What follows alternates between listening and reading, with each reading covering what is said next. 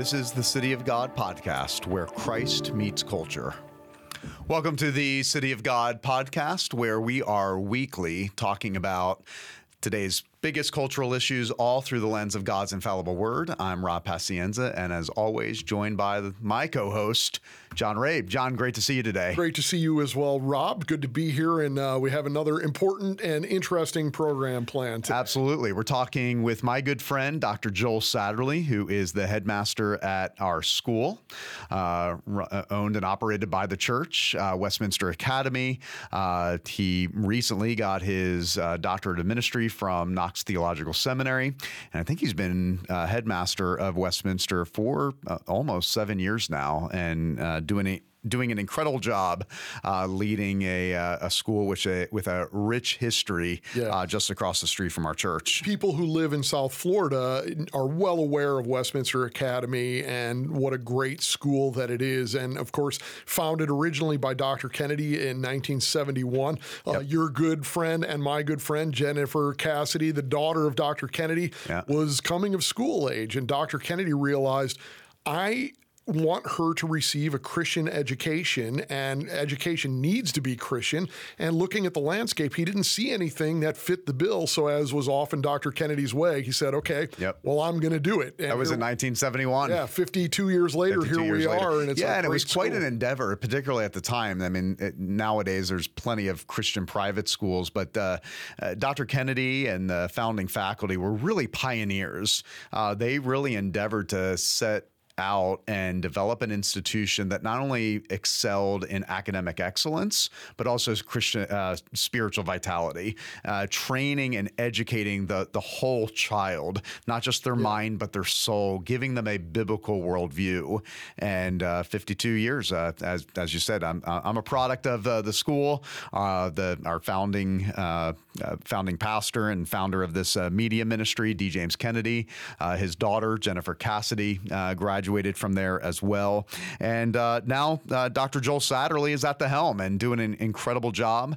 I mentioned that he has been headmaster for seven years, but he has over 25 years in Christian education. And as he graduated from Knox Theological Seminary just a year ago, his dissertation was constructing an effective biblical worldview the significance of the Christian day school. And that's really the reason that we wanted to have this conversation with Joel Satterly is because Rob, you and I and Joel and and Dr. Kennedy when he was here all have a commitment to education. We all are concerned about the next generation. Yep. You know, as the saying goes, the, the, the Christianity is always only one uh, one generation away from extinction. It's always yep. been that way, and God God sees it through, but we all look around and I think are concerned about the next generation. We see people walking away from the faith. We see kids who are embracing just completely anti biblical, uh, frankly, atheistic ideologies as they drift away from the church. And we're concerned about that and want to figure out how is it that we grab this next generation and give them the right worldview and fill them with that, with the knowledge that they need and the faith that they need to, to make it in the world as Christians. Absolutely. So we'll talk uh, uh, why wide variety of topics from school choice to what's happening in the public school system and what we can do about uh, protecting the next generation. So, without further ado, here is our interview with Dr. Joel Satterly. All right, so we are joined today by Dr. Joel Satterly, headmaster of Westminster Academy. Joel, thanks for being on City of God podcast. My pleasure. Thanks for the invitation. So, Joel, you're uh, you're big into Christian worldview and how that impacts the Christian school. In fact, you graduated recently from Knox Seminary uh, with your doctorate of ministry degree. And tell us a little bit about your project and how that right. impacts your calling as headmaster of Westminster. You know, the project uh, probably began 20 years ago uh, as part of my journey uh, as a Christian educator, being exposed as a young teacher to some guys who were already thinking about this. You know, they were into people like Schaeffer and Lewis, and uh, even though I grew up in the church, I really didn't have any exposure to it. So, uh, just really got um, very interested with some older guys mentoring me, uh, and just says something about the power of that right along the journey. So throughout, you know, my professional uh, journey in, in Christian school, first as a teacher and then in leadership, uh, worldview it's certainly a buzzword in the industry mm-hmm. right but but it became even more poignant as you began to see the unfolding of educational philosophy, the way schools run, um, and drill down into what's our what's the actual purpose of Christian schooling. Uh, so this became really really significant, and so with the opportunity to um, you know work through.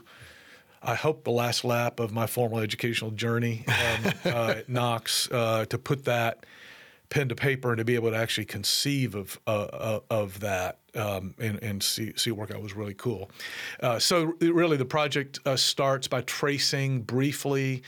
Uh, you know, makes a, a biblical um, uh, case for um, what what is education and the role of the family in that, and uh, defines worldview. Uh, really, I use um, three fundamental questions, uh, uh, kind of as a diagnostic: Who is God? What is the nature of man? And what do you do with freedom? Uh, and think. And the last one is a more modern.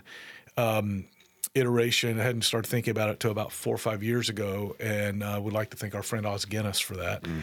uh, as he as he framed that. And so uh, that, that, I use that to define worldview, and then work through uh, a brief history of Christian schooling in the country in America, and then really get down to how do you do this in a school? And so at Westminster Academy, we've started with the faculty, um, is who we expect to to deliver this, and so we've walked back and started from the beginning with all of our faculty and training them in what is a uh, more than just a standard biblical worldview, what does a reformed, uh, covenantal, gospel centered uh, worldview look like? Yeah.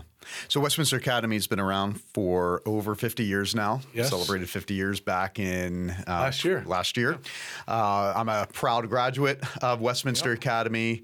Um, Dr. Kennedy, our founder, uh, founded uh, not only the church and this media ministry, but also Westminster back in the 70s. Explain to me, from your perspective as headmaster, what led Dr. Kennedy to found mm. Westminster Academy and why was that vision for Christian education? education so important? I think what Dr. Kennedy realized is uh, what a lot of, of, of, us understand, and that is um, the a way you perpetuate generationally faith and culture uh, is through uh, the training of children. You know, we talk a lot about the 16,000 hour proposition. It's the, about the amount of time a student spends in school. Mm. And in our country, uh, everybody will spend it. So really, it's a question of where uh, will, will, you do that? And so I think Dr. Kennedy understood that, and I think he he saw um, very prophetically also the need for a place that an institution that would continue to perpetuate that. Yeah. Well, and this is uh, something that's not only desirable, but it's it's really indispensable now. And as we go, we'll talk a little bit about why it's it's indispensable, why it's absolutely necessary for Christian parents to to educate their children in the faith, and that it requires those those sixteen thousand hours. Um, but to dig into something that's a little bit uh, of a buzzing controversy, although it seems like it shouldn't be a controversy, but here in the state of Florida, we have uh, uh, Governor Ron DeSantis, who's been quite a newsmaker uh, nationally lately, but he has recently signed House Bill 1 in the state of Florida, which uh, is a bill that essentially gives uh, Florida parents school choice. It's a voucher program that will roughly give, it's the, the biggest expansion of school choice in, in the state of Florida's history, and it would make every Florida student eligible uh, for taxpayer vouchers to go to private schools worth about $8,000. Um, it's interesting that survey after survey shows that school choice is wildly popular, and it's wildly popular across parties because even people who traditionally vote uh, Democratic uh, want their children to be able to choose schools. And yet here we are. Mm. Uh, this is a, a, controversial issue. He's under fire for that. As an educator, as someone who is uh, is in the, the the business, but also the calling and the passion mm. of of Christian education, what do you make of this? Why is this important, and why is it so under fire?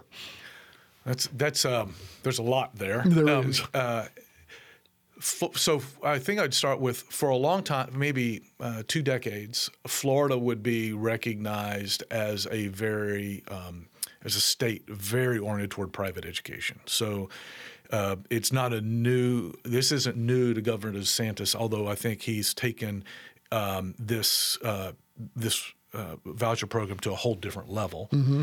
Um, so our state has kind of been oriented this way um, uh, for a while, uh, w- which is things interesting to note as compared to other parts in the, in the country. Um, so it is a good place to to be in the private school business, uh, w- which is helpful.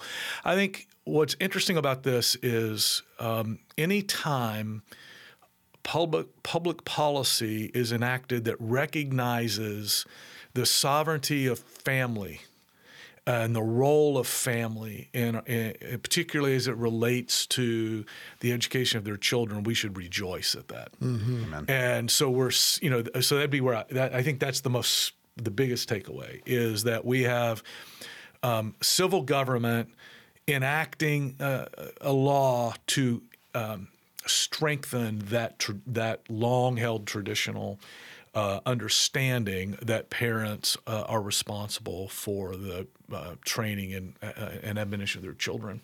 So let's start with that. Yeah. that's a big thing. I think um, it has huge implications. Um, uh, essentially, the program is expanding on something that was already there, but uh, as you said, it's making um, a voucher available to every student in the state, which is extraordinary. Uh, and it begins to uh, level the playing field, I think.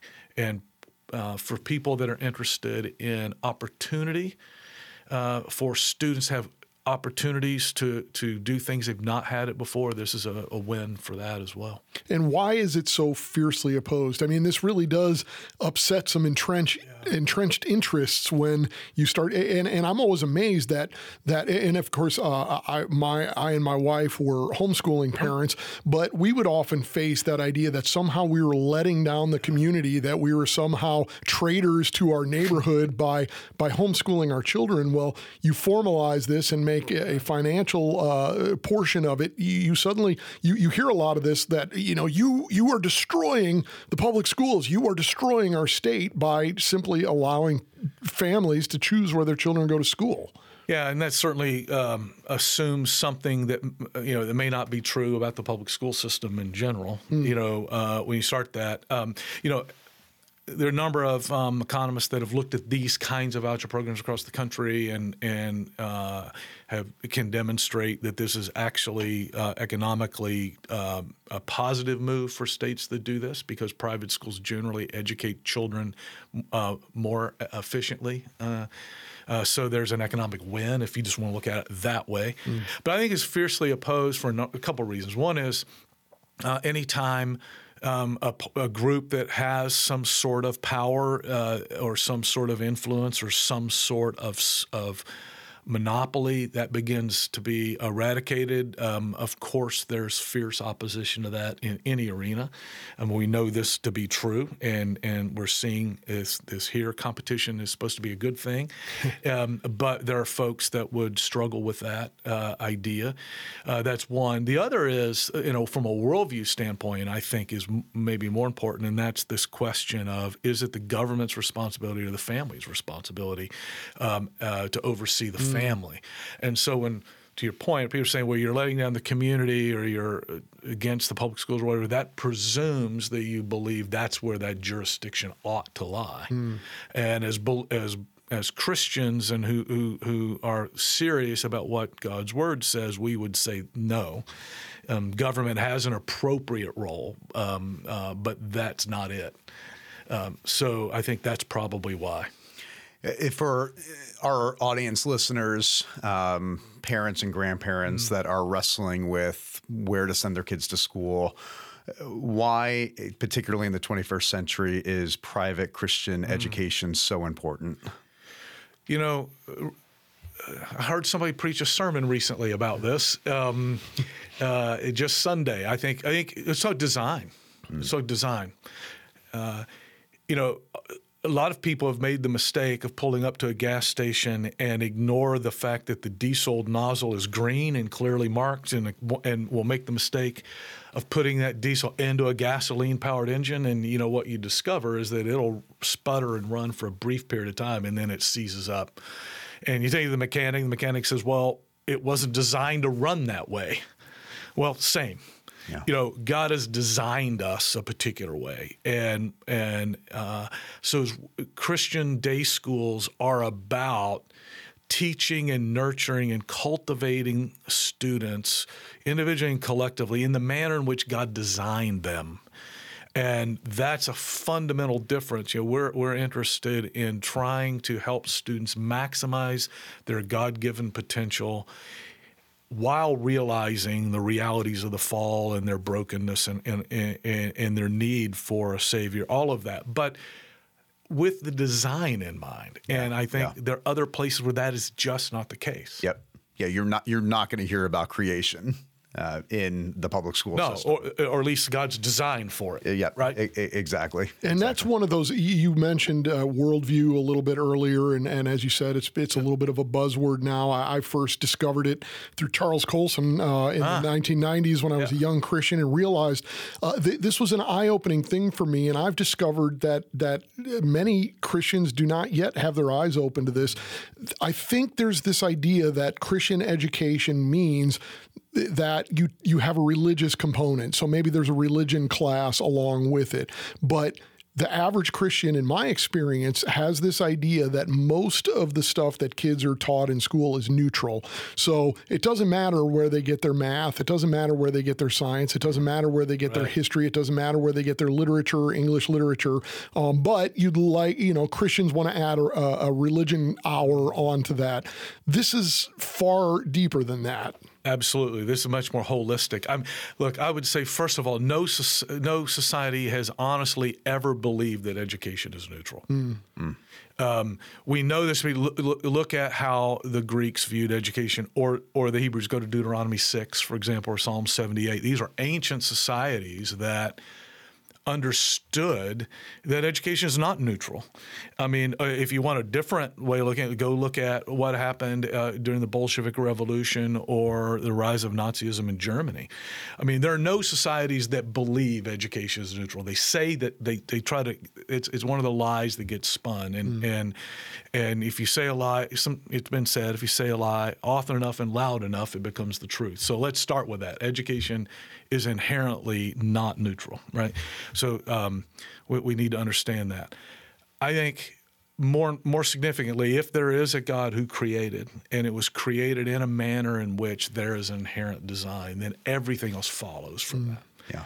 Uh, ma- two plus two is four because God ordered the universe. You know. Um, uh, science flourishes in a biblical uh, has flourished in, the, in under a Western um, world, uh, you know, uh, under in the West, as opposed to some other. Uh, yeah, the Judeo-Christian yes, influence has provided the it's science. the it's yeah. the fuel.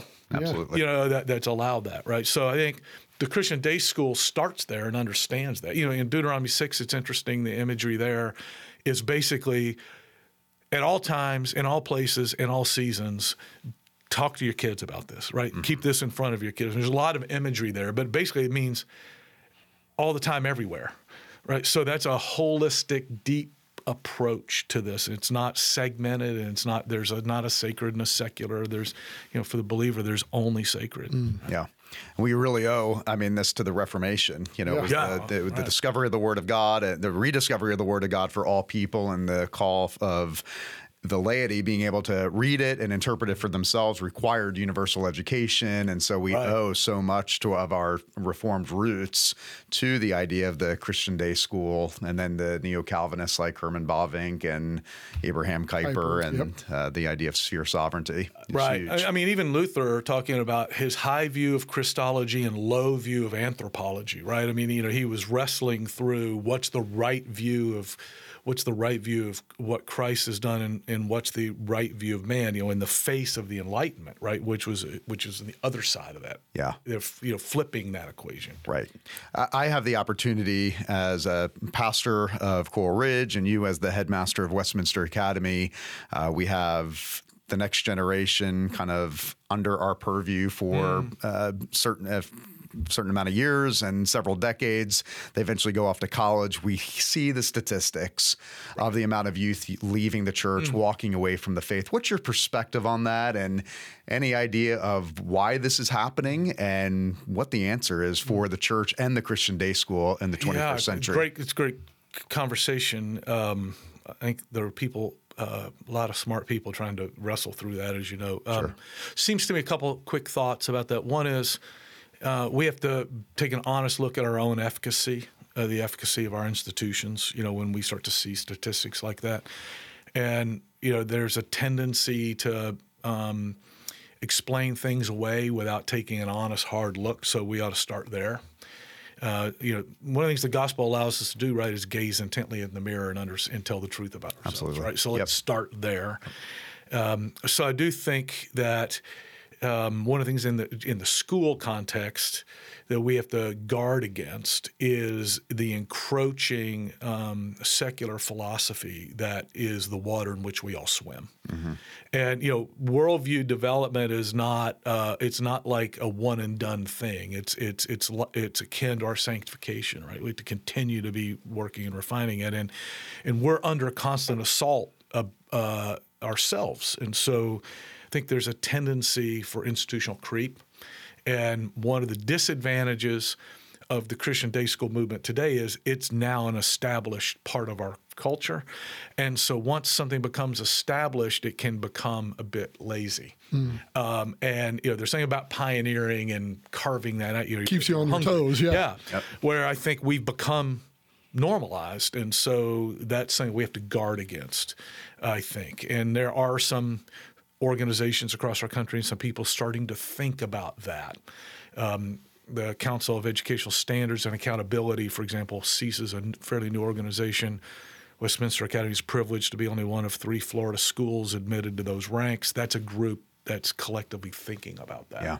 Yep. Um, you know, on the church side, I think similarly. I mean, I think ch- churches. There's all kinds. Of, it's not my area of, um, of of practice, but it it seems like there's sometimes some confusion about what's what are we aiming at, and and ultimately what should be our focus. And um, I, I I encounter parents. You know, our young parents today are parents who are products of um, the, uh, the the more modern uh, church movements, right? And so we have to make some adjustments to that as well, right? Sure, sure. Uh, Explain that. Uh, tell me what you mean by that. Well, so if you look back, say when the Christian Day School movement, so when Dr. Kennedy started Westminster Academy, let's start there. Yeah. Um, you don't have you didn't the church the, the the local church didn't generally have a predominant youth group culture, for example. okay. right? Right. It had a different. Uh, it, it had it just had a different vibe. It had a, a di- kind of a different culture to it. And I'm not saying one's right or wrong. I'm saying it's different, Yeah. right? So the so our institutions were birthed into a world that looked one way, and now four or five decades in, um, those some of those norms and how people, how parents grew up, you know, those norms are different. I mean, Mm-hmm. I'm old enough to remember phones with tails, right? Right. You know, um, Yep. you know, at, at our shop, if we have a technology issue, I go find a, I go find a sophomore. Yeah. Right. I mean, yeah, I mean, I- because you got, you know, it's just a different way Mm-hmm. in which the world is. Yeah. So there's some of those differences, and trying to understand them and wrestle Yeah, through them. yeah. It, it- it's interesting. The according to the Lifeway research that happened over the last ten years, I mean, we're we're seeing numbers like sixty-five to seventy percent of youth raised in the church walking away from the hmm. faith sometime during their college experience. I think on the, but the takeaway for me is the numbers of children that didn't walk away from the faith, that remnant, uh, were raised in a church, school, and family that valued a biblical worldview It's and true. taught biblical competency, not only teaching them the truths of Scripture, but how to apply it to all of life, how to have that world and life view. So, something to be said about churches and schools Mm-hmm. like ours that are putting a lot of time and a lot of energy into raising up a next generation I to it's yeah. have the mind of Christ. It's a great point, Rob. I think we spend too much time talking about the negative stats, and yeah, uh, yeah, appreciate There is a remnant out there. Yeah, appreciate that. And I think one of the things that you see here, uh, you know, just talk about Westminster Academy Coral Ridge, is there is a, a 50 plus year, 60 on the church side track record of seeing the, the, that synergy, Yeah, right, and seeing the fruit of that. And Christian education really is the only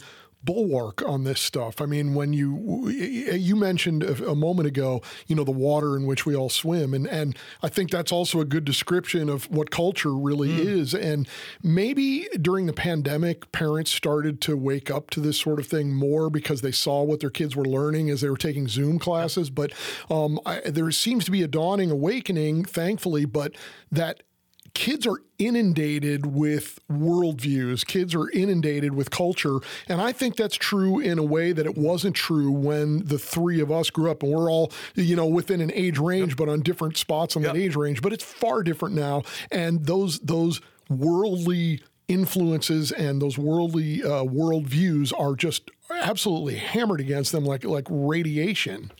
I tell um, when I get to speak in chapel, I have that privilege with our high school students. I tell them uh, th- their experience of growing up is way more difficult than it was in my world. Mm.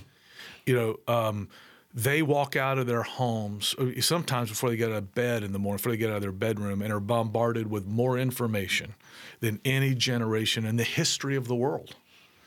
You know, through smartphones yes. and, and, and, also our advertising culture, and you just think about all of the information that the, that has to be processed and they have to sift through um, it truly is daunting. And and you know sometimes we talk with our some of our rising classes as parents are making choices about high school, for example, or or some other parts of the school, and we, have just started asking, you know. Um, how, I, the other day, I asked some parents, "How many of you uh, went to your children this morning and asked them uh, what stock to buy, uh, and and should you buy or sell, or where, where, should your investments be?" And of course, the answer is, "Well, none." Yeah. so then the response is, "Then why are you talking to them about where do they want to go to school?" Mm.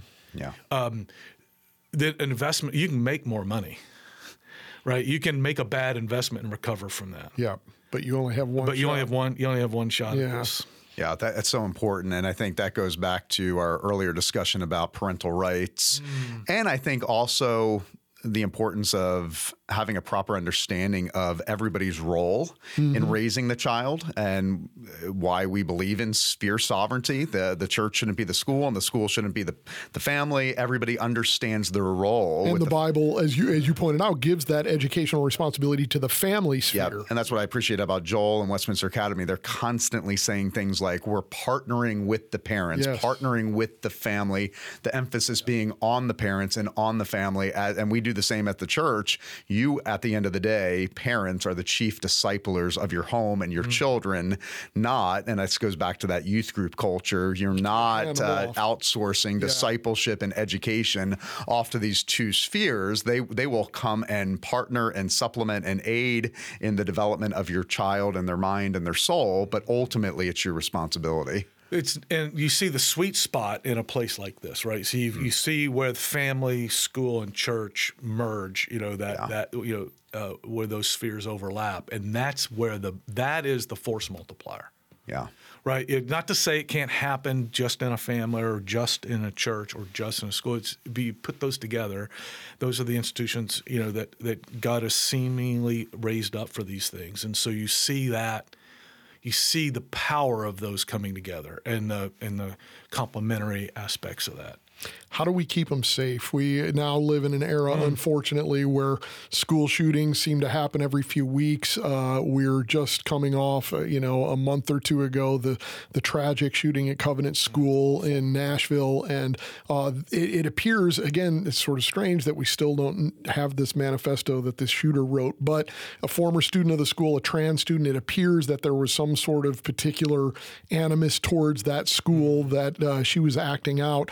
Uh, in this atmosphere in which we live, how do you protect the kids who are in your care these days? What happened in Nashville was um, uh, tragic and hit home to a lot of us. Um, and uh, still, it's a there's a bit of a buzz about that, you know, as, you as you raise that. Mm-hmm. I think first thing I would say is um, as we as we engage in this cultural war, we ought not be surprised uh, that we see these kinds of uh, demonstrations of evil. Mm. Um, in fact, we know that we're going to see this from time to time. Uh, we should lament it and weep over it, but um, surprise is probably not uh, uh, a suitable response. Um, at this, and so we have to know that. You know, we have to understand that because we're saying things like education isn't neutral, that makes us, you know, um, puts us in a in a different light. And you know, when you begin to, you know, we're we're we're after you know Christian day schools are after a particular aim, right? And so you you you uh, create some of that animus. Um, there's no avoiding that. So I think you have to be uh, because of all that, and you realize that you have to be vigilant. You know, so you have to train the staffing. One of the things that's come out of the Nashville shooting, I think, that's um, remarkable and commendable is the performance of the staff. Yes. You know, um, uh, the foresight of the school leadership and the way in which the, they um, uh, follow their protocol. Mm-hmm. I think. I think you also saw. Um, so that's important. I think you also saw that a school had cultivated a relationship with local law enforcement, mm. and and the w- manner in which those uh, brave and heroic officers responded. Um, so those are two things, and we do um, those yeah. things as well. We have a very strong relationship with, with Fort Lauderdale Police and enjoy that and cultivate that. Um, I think you have to train, you have to be vigilant, and then well, the other thing you have to do is, unfortunately, is allocate a big part of your budget for it. Mm-hmm. You know, and one of the things that's different is now, you know, when, when we're having uh, budget discussions. Westminster Academy we're having in that right now, actually, for next year's uh-huh. budget. And you know, it's not just which math textbooks and you know what teachers we're going to uh, hire and how much can we contribute toward people's retirement. It's what is it going to cost us to have um, a police car on our campus every day? Mm-hmm. Um, how many uh, armed security guards do we need on campus? So you know, security has become a line item. Yeah uh, quite honestly, and uh, one you can't skimp. And then it also it goes to architecture. How do you design your campus, mm. and how do you configure it? And one of the things we've we've retrofitted ours uh, because in the '70s, um, schools in Florida were open. Yeah, you walk in around anybody could come in. Uh, uh, because people didn't do these right, things, and right. we live in Florida; it's really hot, and you want to enjoy, you know, all of that. Well, we've had to retrofit that, and so when you think about future um, construction, future campus design, how you single point of entry, barrier walls, mm. you know, internal controls now are like a big part, of, bigger part of the issue than what's the decor. Mm. Yeah, Joel. Last question. Uh, going back to the the shooting in Tennessee uh, the church and school, part of our denomination, the Presbyterian Church in America. So, yeah, when you say it hit close to home, certainly, I mean, just the denominational ties and uh, similar format and structure, church and school.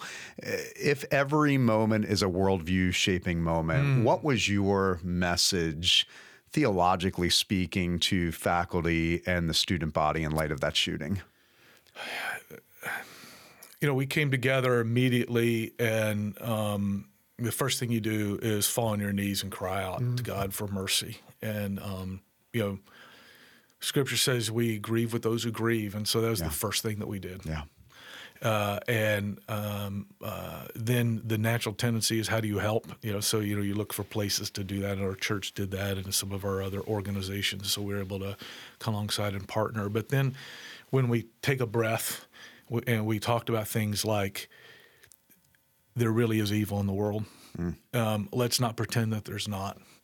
Um, let's look at what happens when people try to live contrary to God's design. Wow. The friction and the chaos that that causes inevitably results in some sort of uh, uh, you know, crying out. You know, Paul writes in Romans, the very creation cries out, right? We about about the brokenness uh, in the fall. So we talked about that. Um, theologically, that's how we went went through this, and and then reminded our folks. Just we just did this again um, last week. Reminded our folks that so that uh, Harry Reeder reminded us all uh, recently. The battle is. We know that the war is won, uh, but there's still battles to be fought. Mm and um, uh, some of those God has appointed for us to fight. and so uh, let's do that when when uh, you know when when that's true, and let's support those um, who are also doing. Yeah, we live in the light of the promise of shalom. Yes. Yeah. Yeah. Awesome. Well, Joel, thank you so much for being on today. Thanks and for uh, having me. look forward to having you back. Thank you. Thank you for listening to the City of God podcast made in partnership with the Institute for Faith and Culture. This is a weekly podcast, so make sure you go to cityofgodpodcast.com. Also, you can find us on Apple Podcasts, Spotify, or anywhere you listen to podcasts. There is a video version of this podcast as well, so make sure you check that out on our YouTube page. If you were encouraged or found today's conversation helpful, would you please pass this along to family? and friends as together we are navigating this cultural moment all through the lens of God's infallible word. Thank you once again for listening to the City of God podcast, and may God richly bless you.